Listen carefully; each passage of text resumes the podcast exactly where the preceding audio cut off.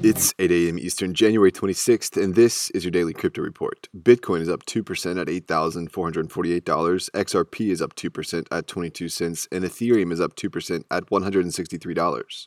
Those are leaders by market cap. Top gainers in the last 24 hours Carat Gold up 37%, Dragon Coins up 16%, and Obyte up 16%. Today's headlines Gemini passed its second level security compliance test administered by Deloitte this week.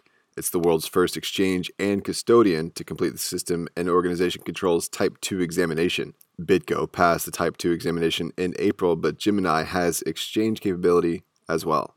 Well, Independent Reserve, one of the largest cryptocurrency exchanges in Australia, is expanding to Singapore after an overwhelmingly positive response from the regulator. Independent Reserve offers spot marketplace and over the counter service they also introduced insurance coverage against theft or loss of digital assets in February 2019. The exchange itself was founded in 2013.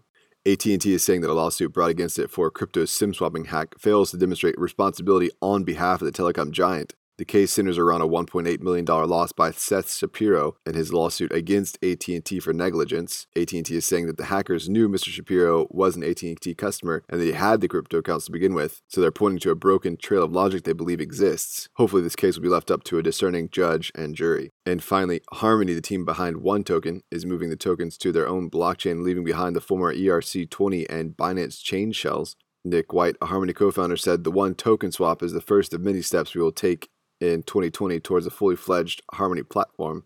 Mainnet 1 holders will soon be able to stake their coins to earn rewards and gain access to our secure, fast, and low cost blockchain. Harmony is a proof of stake blockchain that uses sharding with the aim of reaching extremely fast, large scale settlements for millions of users. They raised 18 million in a token sale to strategic investors last year, followed by an initial exchange offering on the Binance Launchpad in May, selling an additional $5 million worth of tokens. Well, those are leading headlines today. Visit us at dailycryptoreport.io for sources and links. Find us on social media, add us to Alexa Flash Briefing, and listen to us everywhere else you podcast under Daily Crypto Report.